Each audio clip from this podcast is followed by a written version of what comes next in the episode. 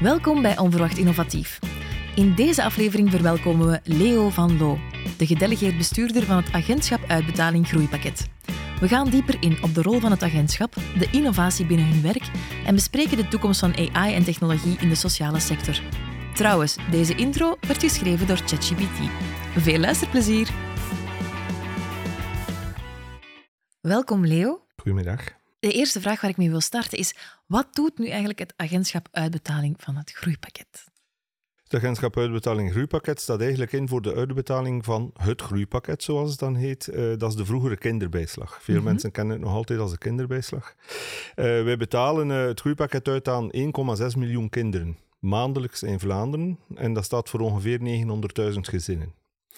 Um, het, het, grote verschil tussen groeipakket en kinderbijslag is, kinderbijslag vroeger in het federaal systeem was eigenlijk single issue, dat was kinderbijslag. Het groeipakket heeft ervoor gezorgd dat er nog andere toeslagen bij komen. Bijvoorbeeld de sociale toeslagen, bijvoorbeeld de schooltoeslag, die een hele belangrijke is, maar ook de kleutertoeslag en zo verder. Mm -hmm.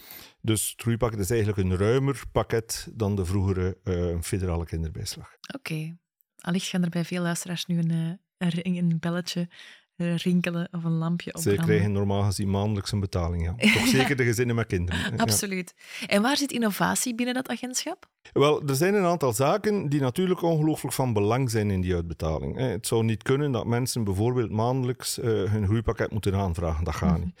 En dus wij streven ernaar om zo um, automatisch mogelijk alles uit te betalen. En dat wil zeggen dat we eigenlijk gekoppeld zijn aan een vijftigtal stromen, informatiestromen. Die informatie komt binnen en die moet verwerkt worden. Die wordt voor een groot stuk automatisch verwerkt. Maar natuurlijk, bij elke stroom die binnenkomt, moet er ook gecheckt worden: klopt dat hier? Is dat hier eigenlijk mogelijk? Dus dat is één element waar we eigenlijk technisch. Um, toch wel wat werk mm. hebben en als mensen. Kan je een werk. voorbeeld geven van zo'n informatiestroom? Als je ja, bijvoorbeeld iemand, er komt een bericht binnen dat iemand aan het werk is. Hè. Werk kan een beletsel zijn om het groeipakket verder uit te betalen. Dat moet nagekeken worden. Die stroom komt binnen, die gegevens staan voor onze neus. Maar we hebben consulenten die moeten nakijken.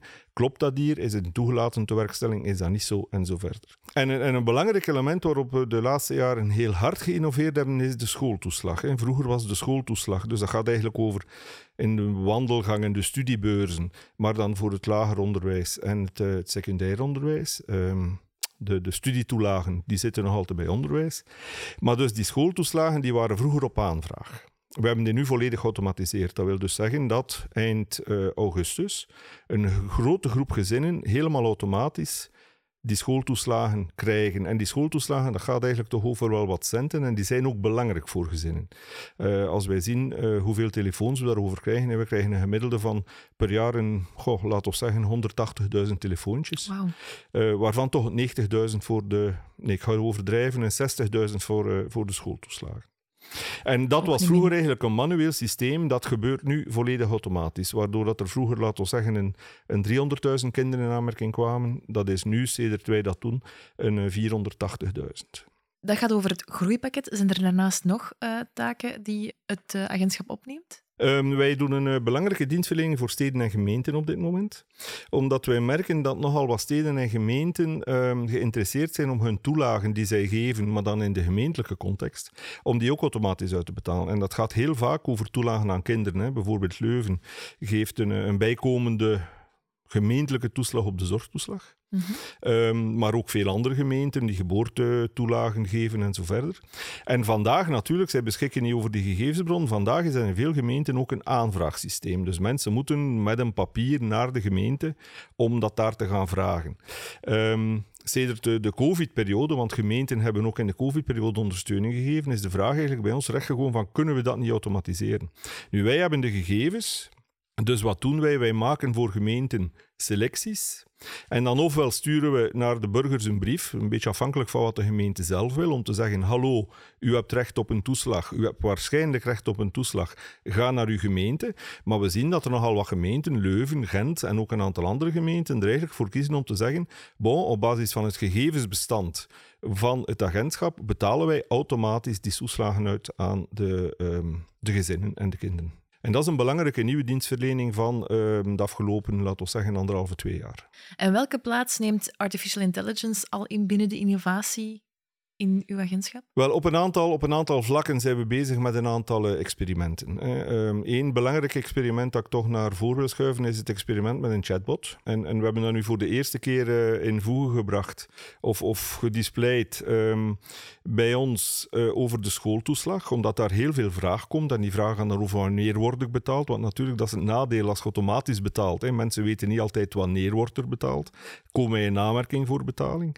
Dus we hebben daar een chatbot rondgemaakt. Uh, een chatbot die ook in staat is om alle soms toch wel complexe regelgeving te vatten en waar mensen een vraag kunnen stellen. Dat is eigenlijk stap 1. Dat werkt vandaag goed. Um, wat nu de volgende stappen zijn die we daar rond gaan doen, is eigenlijk alle regelgeving daarin proberen te vatten en dus die chatbot uit te breiden. Een tweede stap die we, die we graag zouden zetten, dat, dat is voor volgend jaar, is om die te vertalen. Want nogal wat mensen met een niet-Nederlandstalige achtergrond begrijpt daar niks van. Die komen dan bij ons aan de loketten ook vaak om een vertaling te vragen of mij een brief waar ze van zeggen van goed, wat staat hierin? We begrijpen dat niet. Dus we willen die, die vertalen, we willen die uitbreiden. En wat we ook willen doen, want u begrijpt, als we met 900.000 um, gezinnen, 1.600.000 kinderen, met een redelijk complexe regelgeving, want die regelgeving probeert natuurlijk de complexiteit binnen de gezinnen te volgen. Um, en vroeger was dat, in het federaal systeem was dat eigenlijk relatief simpel, alles naar de mama, punt. Maak wat mhm. abstractie van de uitzonderingen, maar daar kwam het op neer. Nu proberen we de complexiteit van gezinnen te volgen en zitten dus met, met veel moeilijker beslissingsregels.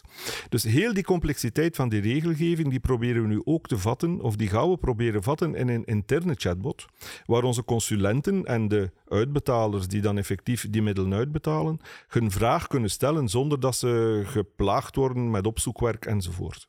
Dus dat is één stuk, heel het, het, het talige, um, het proberen te vatten van, van de hele regelgeving om te vermijden dat mensen moeten zoeken, maar dat ze het antwoord gewoon kunnen vragen. En natuurlijk, als we dan heel verder dromen, dan zeggen we, ja, waarom moeten we dan nog intekenen? Kunnen we niet gewoon vragen en krijgen we niet gewoon het antwoord binnen, hè, mondeling. Dus dat is één. Een tweede is um, de communicatie met gezinnen.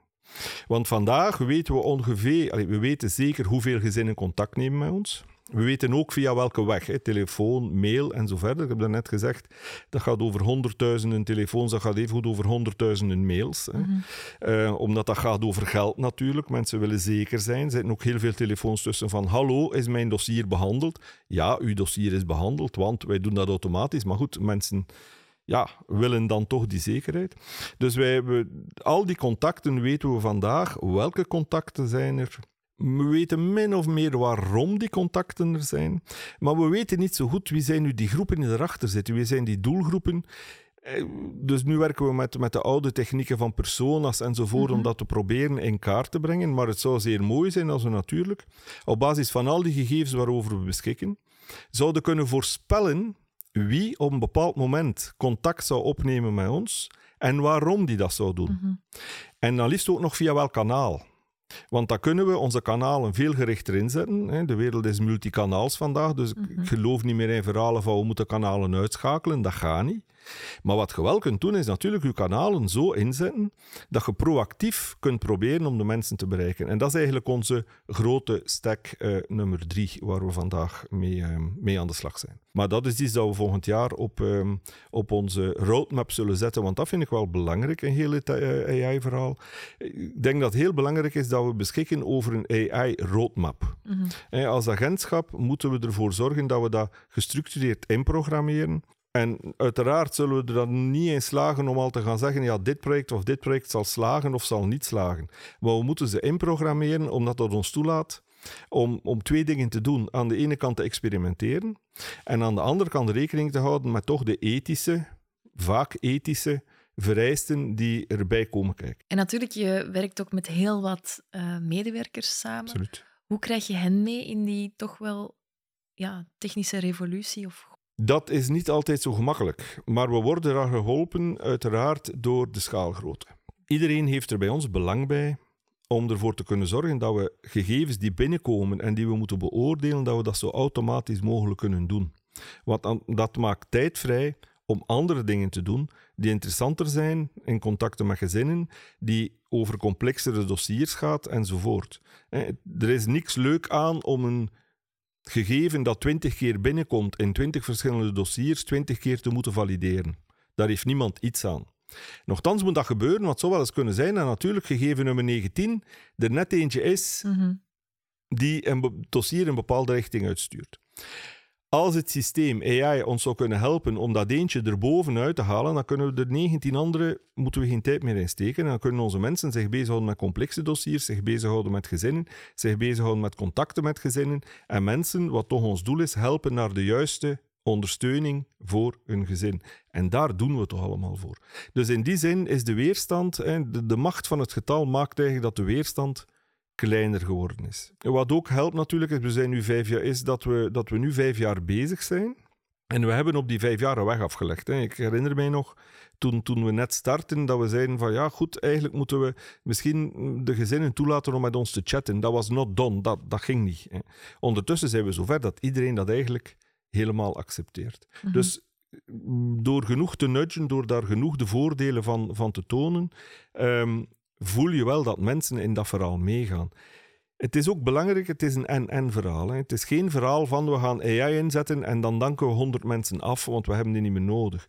Nee, het gaat erom, we zetten AI in om mensen toe te laten om andere dingen te doen die dan wel typisch een menselijke touch nodig hebben. Mhm. Ik kan me inbeelden dat dat bij jullie heel veel is, hè, in jullie agentschap, want het gaat over iets heel humaan. Dat, dat is zeer belangrijk. Ja, dat gaat inderdaad over iets humaan. Dat gaat over financiële ondersteuning van gezinnen. Hè. En, en soms eh, is het zo dat, dat de, de psychosociale, de biopsychosociale ondersteuning van gezinnen, daar hebben ze bijzonder veel aandacht voor en terecht. Mhm. Maar het feit dat dat groeipakket maandelijks op de rekening staat, dat is voor veel gezinnen ook ongelooflijk belangrijk. Ik heb dat ook onderschat toen ik met deze job vijf jaar geleden begon. Hè, want dat was de kinderbijslag en dat komt op de rekening. Geloof mij, voor, voor een heel groot percentage van mensen, dan spreek ik over 40, 50 procent van de mensen, is het ongelooflijk belangrijk dat dat geld er staat. Ik kan dat nog illustreren met een anekdote. Nog niet zo lang geleden kregen we een telefoon van een, van een moeder.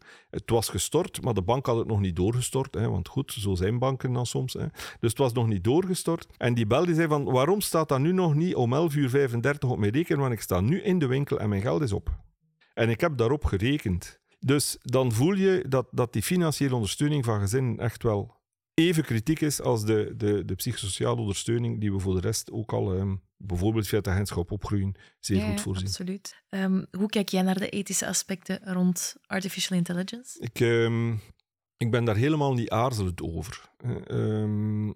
Maar ik waarschuw wel. En ik ben niet aarzelend omdat ik denk dat we niet in de val mogen trappen dat we als overheid traag zouden vooruitgaan omdat we de ethiek niet onder controle denken te hebben. En het woord denken is, is hierin zeer belangrijk.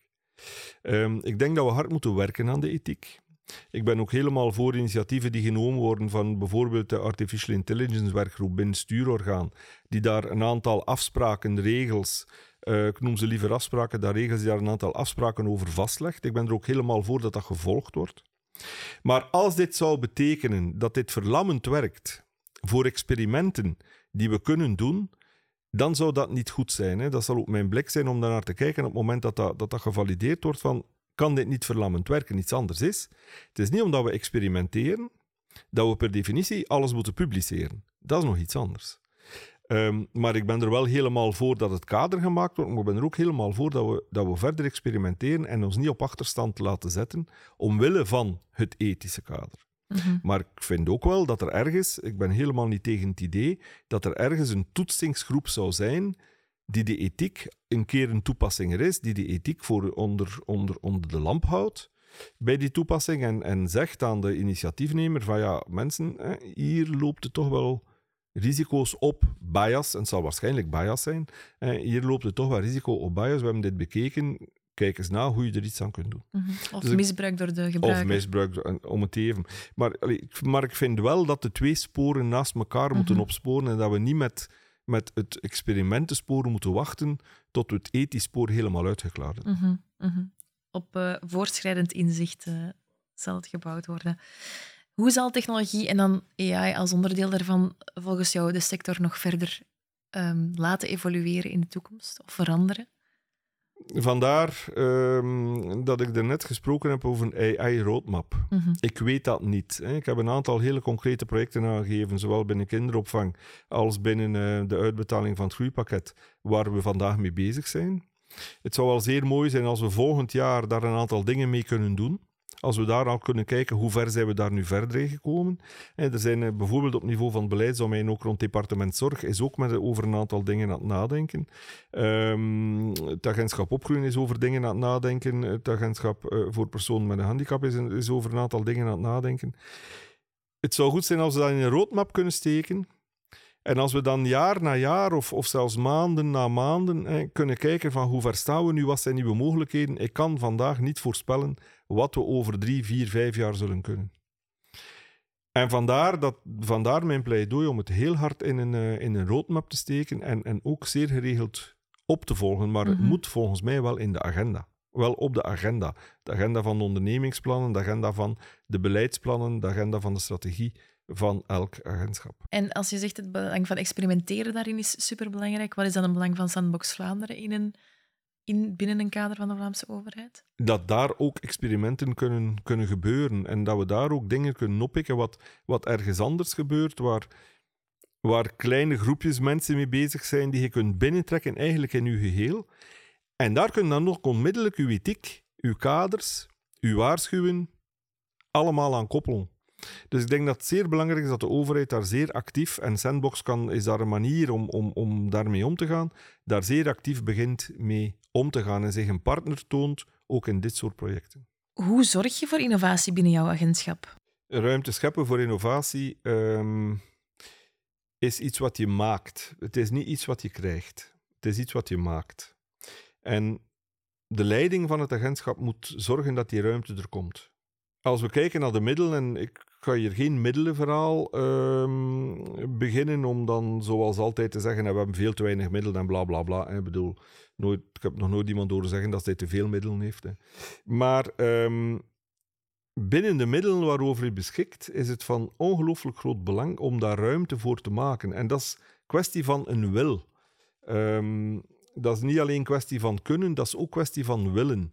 Uh, het zal kunnen gebeuren wanneer een management de keuze maakt om een aantal zaken op te zetten. De grote fout zou zijn dat we allemaal denken dat dat gigantisch grote zaken moeten zijn die miljoenen kosten. En dat is ook een, allez, een belangrijke bij, bij de sandboxwerking bijvoorbeeld. Het kan ook zeer klein zijn. wanneer wij gaan kijken naar, naar de waarde van onze klantencontacten, dan zijn dat niet allemaal projecten die miljoenen kosten. Maar het is wel van belang dat we, dat we de ruimte ervoor creëren. En als het management niet het signaal geeft, hier moeten we ruimte voor creëren, ja, dan wordt er geen ruimte gecreëerd. Dat is ook een, dat is ook een keuze, hè, maar het is, het is mijn overtuiging dat het in essentie een keuze is. Maar ik, ik, ik vermijd om dat in structuren te gooien. Het is, ik ben er ook van overtuigd dat hoe verder we gaan, en dat is ook zo zeker zo bij artificial intelligence, hoe verder we gaan, hoe meer mensen we gaan kunnen betrekken in dit verhaal. Eh, ik probeer al jaren, ik ben al jaren IT-verantwoordelijk eh, geweest, ook in andere agentschappen, waar dat een van mijn doelstellingen altijd was om business en IT bijeen te krijgen. En ik weet, daar worden daar grote verhalen over verteld, hè, want ja, die businessmensen die verstaan niks van IT, dan zijn die IT'ers, ja, ik heb dat proberen uitleggen, maar die gasten verstaan er ook niks van. Ik denk dat we daar langzaam maar zeker vanaf aan het gaan zijn. Artificial intelligence is van ons allen. We gebruiken allemaal ChatGPT. Iets anders is natuurlijk om te begrijpen wat erachter zit. En daar zullen we als IT'ers en als ethici een, een duidelijke didactische boodschap moeten geven. Maar ik ben er wel van overtuigd dat deze technologieën ervoor gaan zorgen dat de spreekwoordelijke kloof tussen de IT-wereld en, en de businesswereld, dat we die matrassen creëren als we, als we slim zijn gaan kunnen, gaan kunnen dichtrijden. Dus het is voor mij geen kwestie van wat heb je nodig, het is kwestie van wat willen we. En van daaruit, als we naar de projecten kijken, te zeggen van en wie heeft hier nu goesting voor? En je hoeft geen IT'er te zijn om met dit soort dingen om te gaan. Voor mij is het een kwestie van goestingen. Superboeiend, Leo. Een mooi verhaal. Dank je wel om het te delen en veel succes nog bij het agentschap Uitbetaling Groeipakket. Heeft deze aflevering je geprikkeld of ben je zelf geïnspireerd om te innoveren? Beluister dan zeker onze andere afleveringen. Je vindt ze op sandboxvlaanderen.be of via jouw favoriete podcast-app. Tot hoors!